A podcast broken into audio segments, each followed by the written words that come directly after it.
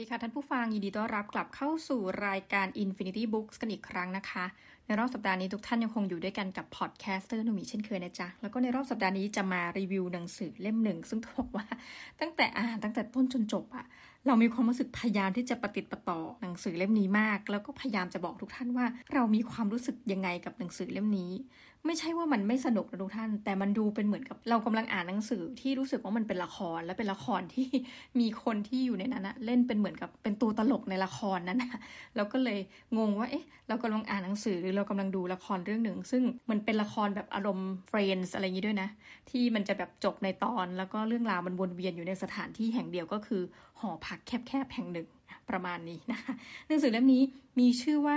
วันร้อนตับแลบ รีโมทแอร์ Time Machine Blues เขียนโดยคุณโมริมิโฮมิฮิโกะหรือชื่อภาษาอังกฤษก็คือโยโจฮัน Time Machine Blues ไปดูที่ปกหลังกัน ปกหลังเขียนว่า กลางหน้าร้อนสุดโหดที่เปลี่ยนเกียวโตให้กลายเป็นนรก เพื่อนตัวร้ายของผมดันทำโคกหกใส่รีโมทแอร์ในหอพักนักศึกษาจนพัง ขณะที่ผมกับคุณอากาชิ สาวสุดคูลที่ผมแอบมีใจให้กำลังหาวิธีเอาตัวรอดกันแบบเหงื่อไหลคลายย้อย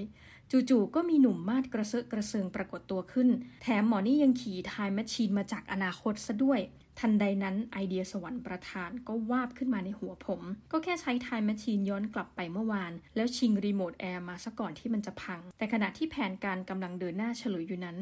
บรรดาเพื่อนตัวป่วนก็ดันหาเรื่องเปลี่ยนแปลงอดีตไปตามใจชอบ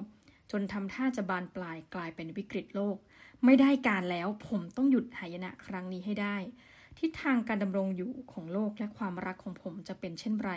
คงต้องฝากความหวังไว้กับเจ้า time machine กับรีโมทแอร์ที่ตอนนี้ไม่รู้ว่าอยู่ไหนเสียแล้ว หนังสือเล่มนี้นะคะ ก็จัดพิมพ์โดยสำนักพิมพ์น้ำพุ ซึ่งก็ต้องบอกว่าเป็นหนึ่งในเครือของวีเลิร์นเนาะมาเล่นหลังๆนี้มาเล่นเรื่องของงานแปลเยอะสนนราคาเต็มอยู่ที่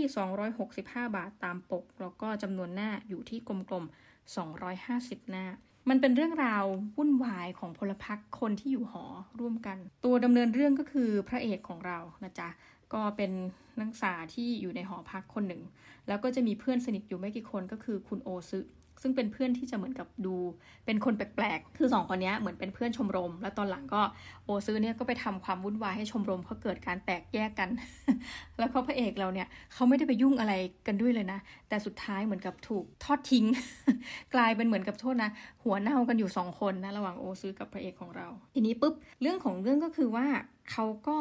ทำรีโมทแอร์เสีย เพราะมัวแต่เหมือนกับไปเต้นบ้าๆบอๆนะทำให้เผลอแบบผ้าขนหนูเนี่ย เหมือนแล้วก็ตัวเนี่ย หมุนไปโดนขวดโคกหกใส่รีโมทแอร์รีโมทแอร์ก็พัง ความสำคัญมาอยู่นี้คือเขาอยู่หอพักหมายเลข 209 แล้วปกติเนี่ย หอพักหมายเลข 209 เนี่ย เหมือนกับจะมีสิทธิพิเศษมากกว่าห้องอื่นๆ เพราะว่าเป็นห้องที่มีการติดแอร์ เราก็งงว่าเอาหอพักของเขาไม่มีแอร์ แล้วปรากฏว่าน่าจะเป็นห้องเดียวที่แอบลักลอบใช่ค่ะที่แอบลักลอบติดแอร์ แล้วพอได้ย้ายมาอยู่ก็รู้สึกเหมือนโอ้โห มันเป็นความรู้สึกที่มีความสุขมาก ทีนี้พอแอร์เสียปุ๊บ ก็เลยเป็นอารมณ์ที่หงุดหงิด แล้วในหอเนี่ยก็จะมีเพื่อนมาแวะเวียนเนาะแล้วก็หนึ่งในนั้นที่เป็นเหมือนกับตัวละครหลักเราใช้ว่าตัวละครเลยเพราะเรานึกถึงภาพยนตร์จริงๆหรือซีรีส์ก็คือคุณอากาชิอากาชิเนี่ยจริงๆก็เหมือนนักศึกษาแบบอารมณ์คณะนิเทศศาสตร์ ซึ่งเขาบอกว่าเธอเนี่ยเป็นคนที่ทำภาพยนตร์เก่งมาก เก่งมากในแง่ปริมาณ แต่เนื้อเรื่องไม่ได้เรื่องเลยนะ แต่อย่างไรก็ตามเธอเหมือนกับไม่ท้อถอย ยังไงเธอก็จะทำภาพยนตร์ต่อไป แล้วก็เป็นคนที่เหมือนทำได้ในระยะเวลาอันรวดเร็วด้วย ทีนี้ผู้คนในหอพักเนี่ยก็ประกอบไปด้วยหลากหลายคนด้วยกัน มีคนหนึ่งซึ่งเราอาจจะเรียกว่าเป็นอาจารย์ คือเป็นคนที่มีอายุเยอะและ และคล้ายกับว่าชีวิตตัวเองเนี่ยยังไปไม่พ้นที่ไหนสักทีก็คือ อยู่เหมันหอพักที่เหมือนอารมณ์คล้ายๆหอพักนักศึกษา ก็อยู่ไปอย่างนั้นนะคืออาจารย์ แล้วก็มันก็มีการพูดว่าเฮ้ยมีลักษณะการบางทีก็หลบลี้หนีหน้าเจ้าของหอเพราะว่าไม่อยากจ่ายค่าเช่าอะไรแบบเนี้ยแล้วก็จะมีเพื่อนอยู่จำนวนกลุ่มหนึ่งคือมันเป็นความวุ่นวายยุ่งขิงมากท่าน คือในขณะที่กำลังวุ่นวายแล้วก็บ่นหงุดหงิดกับเรื่องรีโมทแอร์เนี่ยมันก็มีผู้ชายคนหนึ่งเนี่ย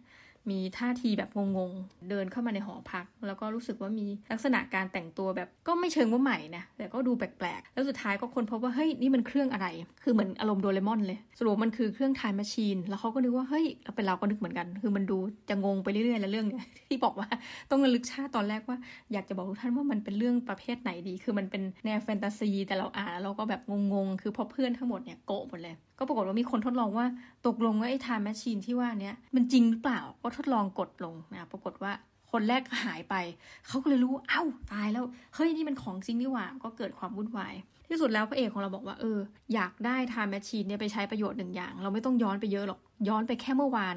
ทำให้รีโมทแอร์ไม่เสียก็พอ ก็พากันวุ่นวาย คือก็พากันย้อนกันเป็นล็อตๆนะ บางคนก็ย้อนไปไม่กลับมาย้อนไปนู่นนี่นั่น สุดท้ายประเด็นก็คือว่า อันนี้จะ spoil นิดเดียวเพราะว่าหนังสืออ่านแล้วจะแบบสถานการณ์มันจะงงๆนะคือสุดท้ายแล้วเนี่ยสามารถย้อนไปได้มากสุด คือมันมีข้อจำกัดเหมือนกันของเจ้าตัว time machine เนี่ยว่า ย้อนได้แบบ 99 ปี ยังไปไม่ถึงร้อยปี แต่มันก็มีการย้อนไปดึกยุคแบบยุคก่อนหน้านั้นจริง ๆอะ่ะแล้วกลายเป็นหอพักเนี้ยแต่เดิมก็คือเป็นบึง พอมีคนย้อนไปปุ๊บก็กลายว่าแทนที่จะอยู่ในสภาพปกติ ตัวเองก็จมบึงไป มันก็เลยมาสะท้อนถึงปัจจุบันว่า เขาบอกว่าที่ดินผืนนี้มันมีตำนานเรื่องตัวกับปากนะตัวที่มันปากแบบน่ากลัวน่ากลัวเหมือนปากเป็ดอะไรอย่างเงี้ยเนาะปรากฏว่าข้อเท็จจริงก็คือ เป็นเพื่อนคนหนึ่งอะที่ย้อนกลับไปแล้วก็ตกจอมลงไปในน้ำแล้วพอโผล่ขึ้นมามีคนเห็นมันก็คือคงนึกว่าเป็นตัวกับปะเพราะมันตกลงไปในบึงแล้วก็โผล่ขึ้นมันก็มีตะไคร่เขียวๆมีให้ติดตัว ซึ่งจริงอ๋อเขาบอกอ๋อรู้แล้วตำนานที่ว่ามาเป็นระยะเวลายาวนาน ก็คือพวกเรานี่เองนะ คือพระเอกเนี่ยตลกมากตกลงตัวเองจะย้อนไป อยากให้แอร์เนี่ยไม่เสีย แต่ก็ดันระลึกได้เองอีกว่าเฮ้ยได้ยินเรื่องเจ้าเชื่อในเรื่อง Butterfly Effect บอคือสุดท้ายระลึกชาติเองว่า เราไม่ควรที่จะย้อนเวลาเพื่อไปเปลี่ยนแปลงอะไร เพราะว่าในที่สุดแล้วมันอาจจะทำให้เกิดแบบโลกร้อนทำให้เกิดโลกแบบถึงการยุติ เพราะพวกเราทำอะไรบ้าบอแม้กระทั่งจะย้อนเวลาไปหนึ่งวัน หรือวงเล็บ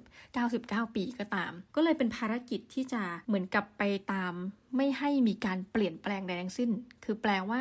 สิ่งเดิมเนี่ยที่ตอนแรกอยากที่จะย้อนไปเพื่อเปลี่ยนแปลงไม่ให้โคกหกใครไม่ทำต้องทำให้โคกหกเหมือนเดิม เรื่องราวจากนั้นมันก็วนไป แล้วมันก็จะมีเหตุการณ์แบบงงๆ เช่น เหมือนกับว่าคุณอากาชิเนี่ยก็ได้ถูกพระเอกของเราเนี่ยชวนไปเที่ยวด้วยกันสองคน คือเรื่องมันก็ไม่ได้บอกว่าเป็นความรักความอะไรเลยนะ เพราะอากาชิเนี่ยไม่ได้มีความรู้สึกใดๆ คือหล่อนอยากจะทำหนังอย่างเดียว แต่เหมือนผู้ชายก็อาจจะมีความแอบเขิน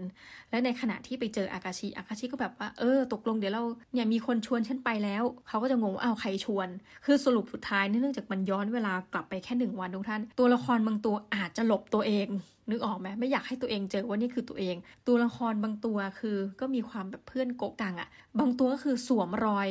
สวมรอยว่าคือเป็นตัวเองที่อยู่ในเมื่อวานแต่จริงๆคือเป็นตัวเองวันนี้ หรือในขณะเดียวกันบางกลุ่มก็สวมรอย แล้วก็แบบเหมือนซ่อนตัวเนี่ยไม่ให้รู้แต่หลีกเลี่ยงไม่ได้ ปรากฏว่าเจอกับตัวเอง แต่ว่าอยู่ในสภาพที่ซ่อนอยู่ก็เลยเป็นตัวเองคุยกับตัวเองแล้วสนุกมากโดยที่ไม่รู้ตัวเองกำลังคุยกับตัวเอง ซึ่งตัวนี้เราจะงงมากเพราะว่าเอ๊ะถ้าฉันได้ยินเสียงตัวเองฉันต้องจำได้ แต่ว่าไอ้ตัวละครเนี่ยมันเป็นตัวละครเพี้ยนเพี้ยนๆอะก็ดันจำไม่ได้โอเค เรื่องนี้สั้นมาก เพราะว่าอยากให้ทุกท่านไปติดตามเอง กันดีกว่ากับเรื่องราวของวันร้อนตับแลบรีโมทแอร์ไทม์แมชชีนบลูส์หนึ่งเราจะกู้รีโมทคืนมาได้ไหมเพื่อให้มันพัง เพราะสุดท้ายเรื่องมันจะประมาณนี้ว่ารีโมทหายไปไหนรีโมทหายไปไหน แล้วมีการไปอนาคตไปเอารีโมทคือแบบงงไปหมดว่าสุดท้ายแล้วรีโมทอยู่ไหน ตกลงแอร์ซ่อมได้ไหมและแอร์ยังจะต้องพังเหมือนเดิมไหมแล้วสุดท้าย ใครที่เป็นคนชวนอากาชิไปเที่ยวด้วยกัน หรือใครที่เป็นคนแอบบอกว่าเนี่ยเนียนเป็นแบบตัวเองในเมื่อวานแต่จริงคือเป็นตัวเองในวันนี้ และสุดท้ายพระเอกของเราอะ มันมีช่วงเวลาที่ติดกับในกับดักเวลาจะข้ามเวลามาสำเร็จหรือไม่ อันนี้ต้องติดตามดู แล้วตกลง Time Machine เนี่ยจะ Goodbye for Good ไหม และไอคนที่นั่งมากับ Time Machine ที่บอกว่าย้อนเวลากลับมาสัก 20-30 ปีเนี่ยคนนี้เป็นใครนะแต่เขาแบบแบบทิ้งครูนิดนึงเขาบอกว่าไม่ควรจะบอกอนาคต แต่เชื่อไหมว่าอาจารย์เนี่ยที่แบบมีความยากไร้แล้วดูงงๆเนี่ยอีกนานอะ่ะผมไปอยู่ในโลกอนาคต อาจารย์ก็ยังอยู่หอพักที่เดิม คือชีวิตไม่มีความก้าวหน้าขึ้นหรือถดถอยลง คือยังอยู่ในสภาวะเดิมประมาณนี้นะคะ ถือว่าถ้าใครชอบแบบแนวงงๆอะอารมณ์เหมือนดูละครถาปัดต้องบอกว่าละครถาปัดวงเล็บถาปัดจุฬาที่แบบอย่าไปเอาเนื้อเรื่องมาก แต่เอาความสนุกเอาความตลก เราแนะนำหนังสือเล่มนี้ แต่ก็ต้องบอกว่าหนังสือเล่มนี้แบบก็ถือว่าเป็นหนังสือที่ขายดี แล้วก็ดังในตอนที่เขาออกมานะยังไงก็อย่าลืมไปติดตามกันกันละกันสำหรับวันนี้ก็ขอรีวิว แต่เพียงเท่านี้จ้ะกลับมาพบกันใหม่กับรายการ Infinity Books นะคะสำหรับวันนี้ สวัสดีค่ะ